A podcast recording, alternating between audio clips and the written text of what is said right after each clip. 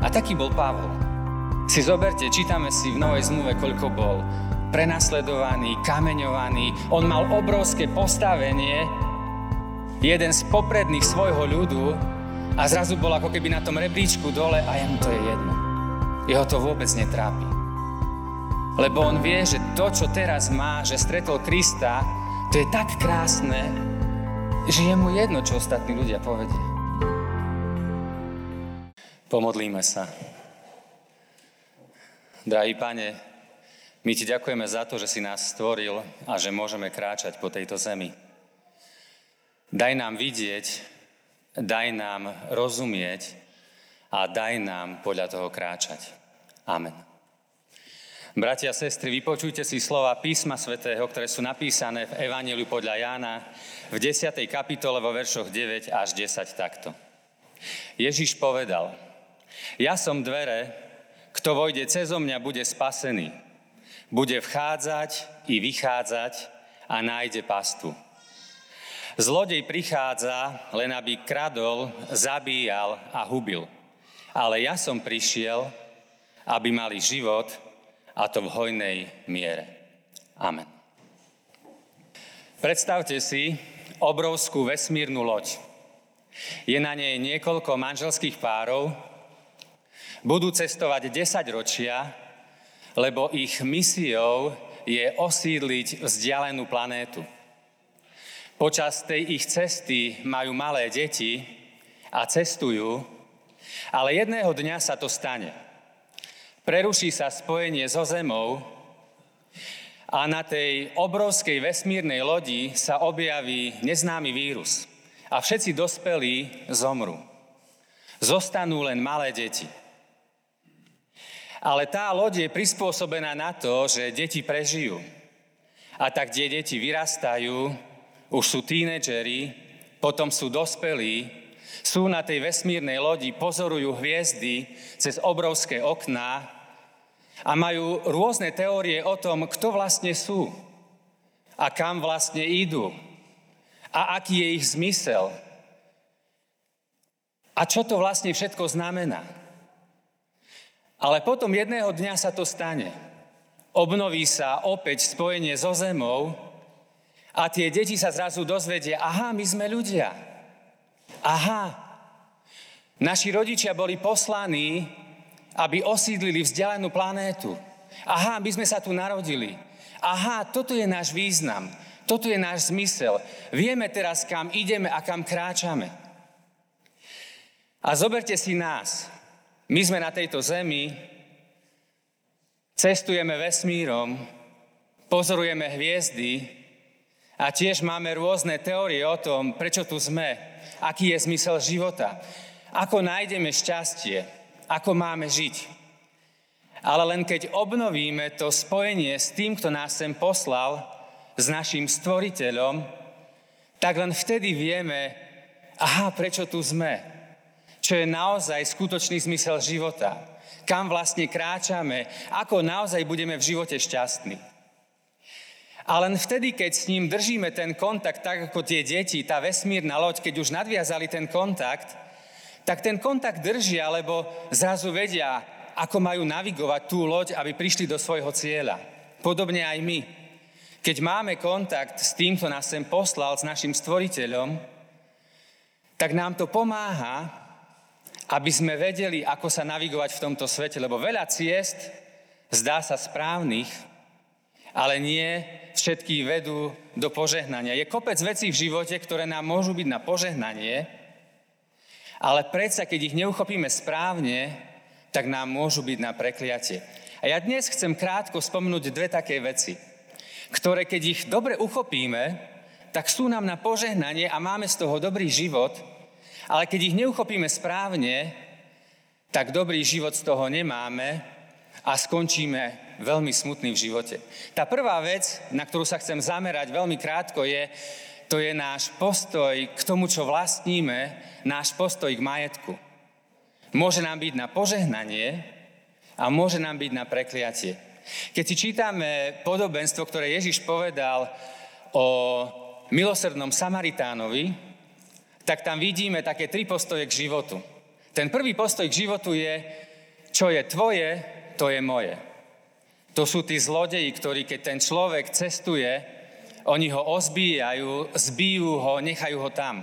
Oni majú postoj života, čo je tvoje, je moje.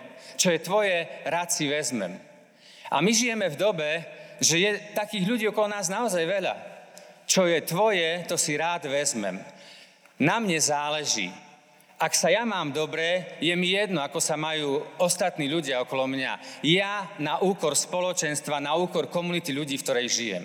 Čo je tvoje, je moje. A keď to nikto nevidí a keď nebudú za to nesené žiadne dôsledky, tak si to rád vezmem. Ale predtým, než odsúdime tých ľudí, treba povedať, že taký malý zlodej sa skrýva aj v každom jednom z nás. Ten druhý postoj k životu je, čo je moje, to je moje. Čo je moje, to je moje. To je ten kňaz, to je ten levíta. Idú okolo toho zbitého človeka, ale nezastavia, lebo majú svoje ciele. A určite viem si predstaviť, že povedia potom niekomu o tom, že tam bol chudák dobitý, majú možno empatiu, dokážu o tom hovoriť, ako treba pomáhať. A často sme aj my takí, vidíme iných, ale radšej, keby sme ich nestretli. Lebo čo je moje, to je moje. A potom je tretí postoj k životu, to je ten Samaritán. A ten postoj k životu je, čo je moje, o to sa rád podelím. On ide, on vidí toho človeka a delí sa o niečo z toho, čo má. Vidíme, aký je štedrý, aký je milosrdný a tomu človeku pomáha, skloní sa k nemu. Čo je moje, o to sa rád podelím. A verím, že existuje ešte štvrtý postoj k životu, a o ňom veľa hovorí Biblia a veľa o ňom hovorí Nová zmluva a veľa o ňom hovorí Ježiš, veľa o ňom hovorí Pavol, keď nám píše listy a to je postoj k životu, čo je moje, nie je moje. Viete, lebo my často máme ten postoj, ja som sa vybudoval, ja som to získal, ja som makal, ja som sa zaprel. Čo je moje, to je moje, máme ten postoj.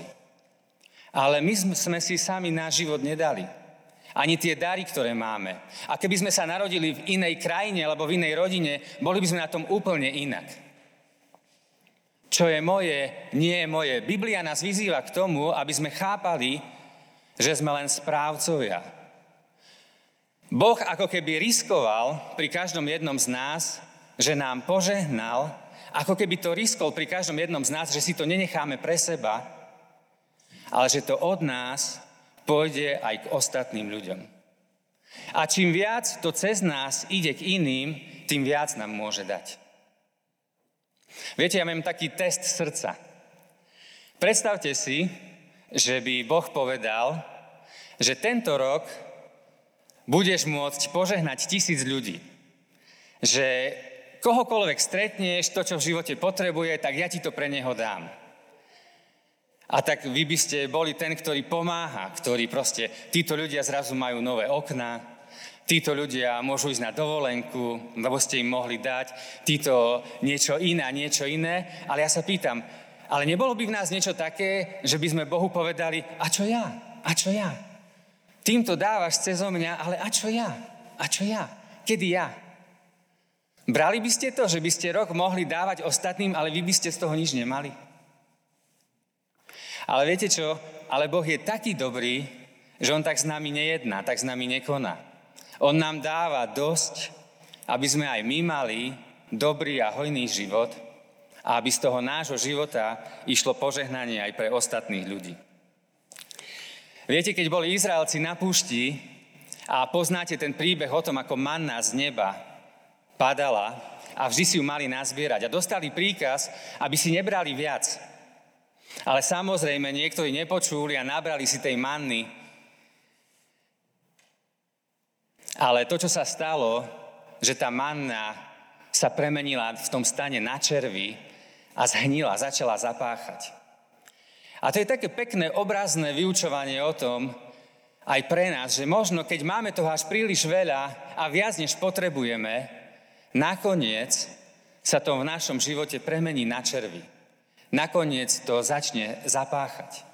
A viete, a možno ani nie ten majetok, ale naša duša nejako začne zapáchať, že to začne byť cítiť. A my to často na sebe sami nevidíme, ale tí ľudia okolo nás to cítia. Keď prišiel ten bohatý mládenec za Ježišom a sa ho spýtal, že čo má robiť. Všetko robí, čo má robiť, aby získal väčší život a si je taký istý, že ako je na tom celkom dobre. A Ježiš mu hovorí, rozdaj všetko, čo máš chudobným a poď a nasleduj ma. Ježiš to cítil. On to necítil, že ten majetok zapácha, ale Ježiš to cítil. A často, keď si cítia, čítame tie výklady na ten verš a na to, čo sa stalo vtedy, tak hneď e, drvivá väčšina vykladateľov ide k tomu, že ale to neznamená, že máme všetko rozdať. E, ale ja si myslím, že to je dobrá otázka. Vzdal by si sa všetkého? Rozdal by si všetko, aby si nasledoval Krista, aby si mal spásu? Je to dobrá otázka pre mňa, sám seba sa spýtať. Slávo, vzdal by si sa všetkého, aby si mal spásu? A viete, keď som bol študent, keď som mal 20 rokov, nič som nemal. Vtedy som to hneď povedal, že jasné. A teraz, keď som sa to spýtal seba, zo pár sekúnd to trvalo. Ale áno, povedal som, hej, vzdal by som sa. Lebo nebol by som hlúpy, že by som sa nevzdal toho tu na zemi? Že by som strátil svoju dušu kvôli tomuto tu na zemi? Neboli by sme hlúpi? Stratiť svoju dušu kvôli zemi, keď nás čaká nebo? Buď vlastníme my majetok, alebo majetok vlastní nás. Buď vlastníme my kariéru, alebo kariéra vlastní nás. Buď sme my Božie deti, ktoré určujeme, kam budeme kráčať, lebo podľa toho, čo Boh hovorí, alebo okolnosti života budú určovať, ako sa budeme správať, ale strácame kontakt s Bohom. A možno si poviete, prečo o tom hovorím. Lebo Ježiš o tom hovoril. Lebo veľa o tom hovoril. Takže to je prvá pasca.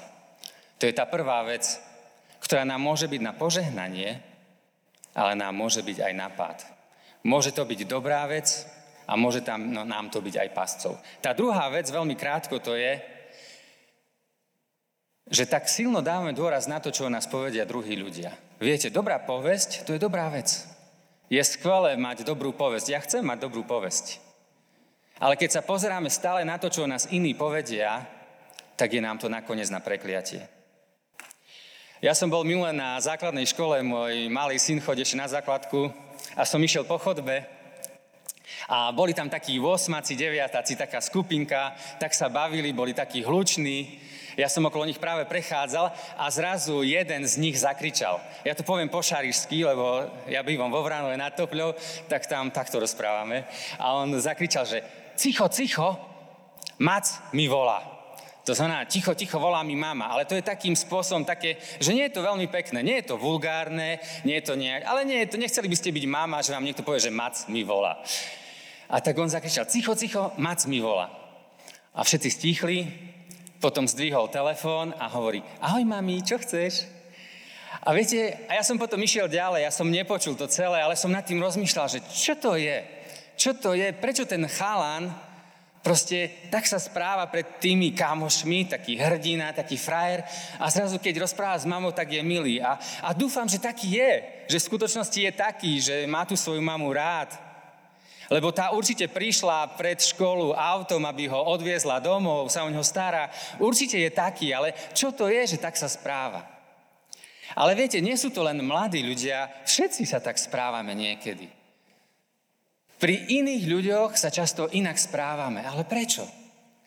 Ja som minule čítal o tom, že psychológovia hovoria o tom, že často v tých vzťahoch medzi sebou máme na sebe nasadené ako keby masky. My si tie masky nasadzujeme, lebo chceme urobiť dojem na druhých ľudí. Chceme vzťah, chceme kontakt, chceme sa zapáčiť. Ale paradoxom je to, že len keď tie masky dáme dole, len vtedy ten skutočný vzťah naozaj môžeme vytvoriť. Len vtedy môže vzniknúť skutočné priateľstvo.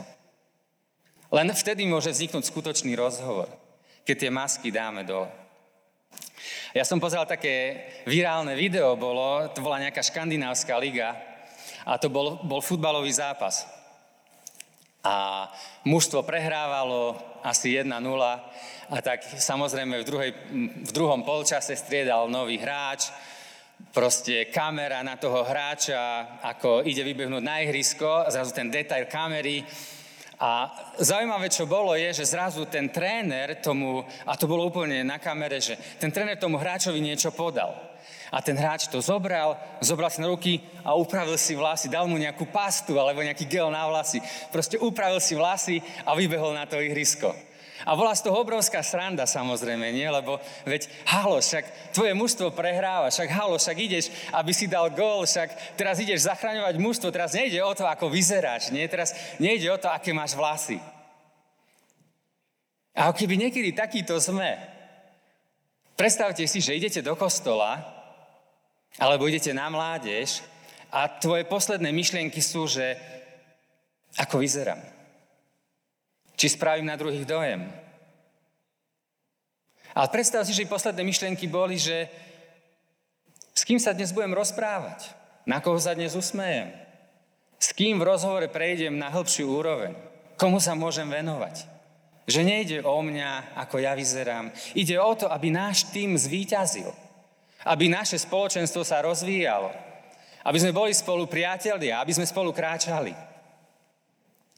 Viete, ja mám takú teóriu, že prečo to tak s nami je, mnohými, že sa tak silno pozeráme na druhých ľudí, lebo možno nemáme niečo krajšie, prečo by sme žili. Ak nemáš niečo krásne, prečo by si žil,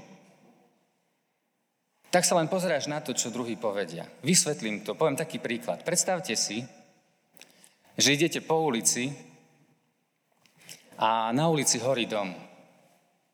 A v tom dome je malé dieťa a vy to viete. Čo spravíte? Jasné. Vbehnete do toho domu. Aj keby to padalo. Vbehnete do toho domu, idete zachrániť to dieťa. A zachránite to dieťa. A vybehnete z toho domu a ste nadšení a ste vďační a ste radi, lebo ste spravili správnu vec. Neriešite, že ako vyzeráte, že ste špinaví, že máte zlé vlasy, že možno vám niečo zhorelo. Vôbec vás to netrápi. Neriešite, čo ostatní o vás povedia, že ako vyzeráš. To neriešiš, lebo si spravil správnu vec, lebo si zachránil to dieťa. A taký bol Pavol. Si zoberte, čítame si v Novej zmluve, koľko bol prenasledovaný, kameňovaný. On mal obrovské postavenie, jeden z popredných svojho ľudu a zrazu bol ako keby na tom rebríčku dole a jemu to je jedno. Jeho to vôbec netrápi. Lebo on vie, že to, čo teraz má, že stretol Krista, to je tak krásne, že je mu jedno, čo ostatní ľudia povedia. Že ho to netrápi, ako vyzerá. A moja otázka pre nás, kresťanov, dnes je, je pre nás Kristus tak krásny? Je pre nás evanelium tak krásne, že nám je jedno, čo ostatní okolo nás povedia? A viete, to je taký paradox, že chceme od druhých rešpekt, chceme od druhých uznanie, ale až vtedy, keď sa na nich prestaneme pozerať a ideme krásne za cieľom, až vtedy to uznanie môžeme dostať. To je taký paradox. Luther on povedal taký výrok, ten výrok sa spája s pokušením. On povedal, čo sa týka pokušenia, že nemôžeš zabrániť vtákom, aby lietali nad tvojou hlavou, ale môžeš im zabrániť v tom, aby si na tvojej hlave spravili hniezdo. A ja to parafrazujem na to, čo som hovoril teraz. Nemôžeš ovplyvniť, čo iní o tebe povedia. Nemáš to v moci.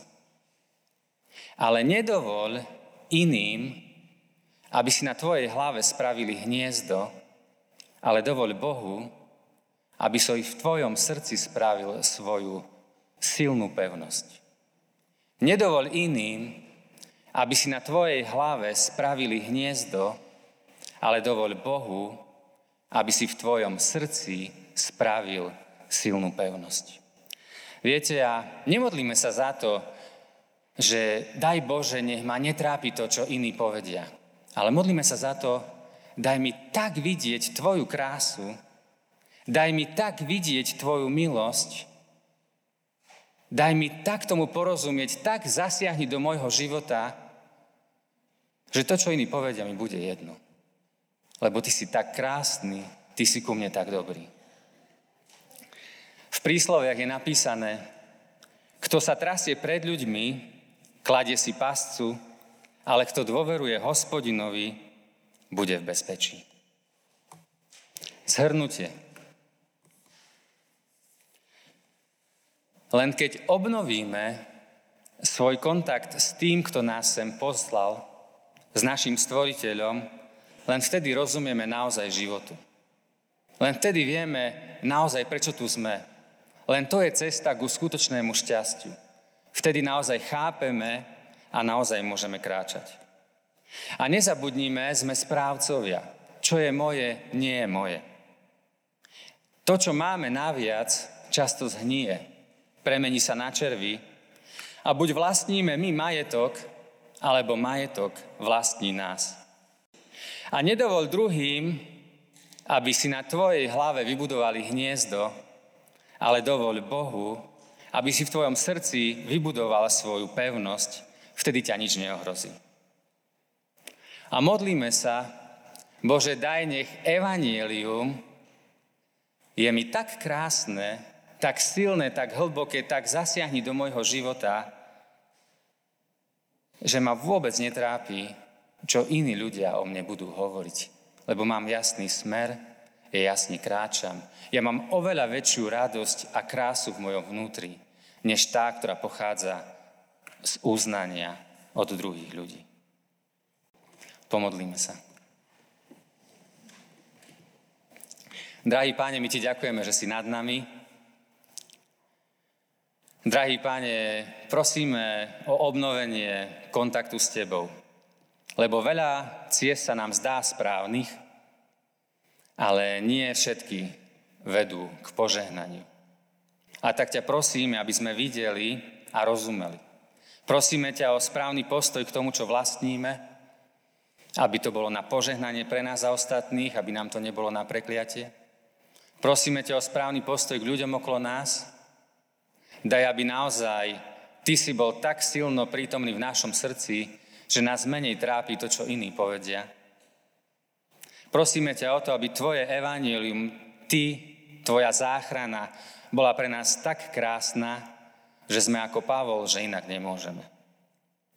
Ďakujeme, že si k nám dobrý, že sa o nás staráš, že k Tebe stále môžeme prichádzať, že nikdy nie sme sami, lebo Ty si nad nami. A ďakujeme Ti za to, že aj my môžeme k Tebe smerovať. Amen.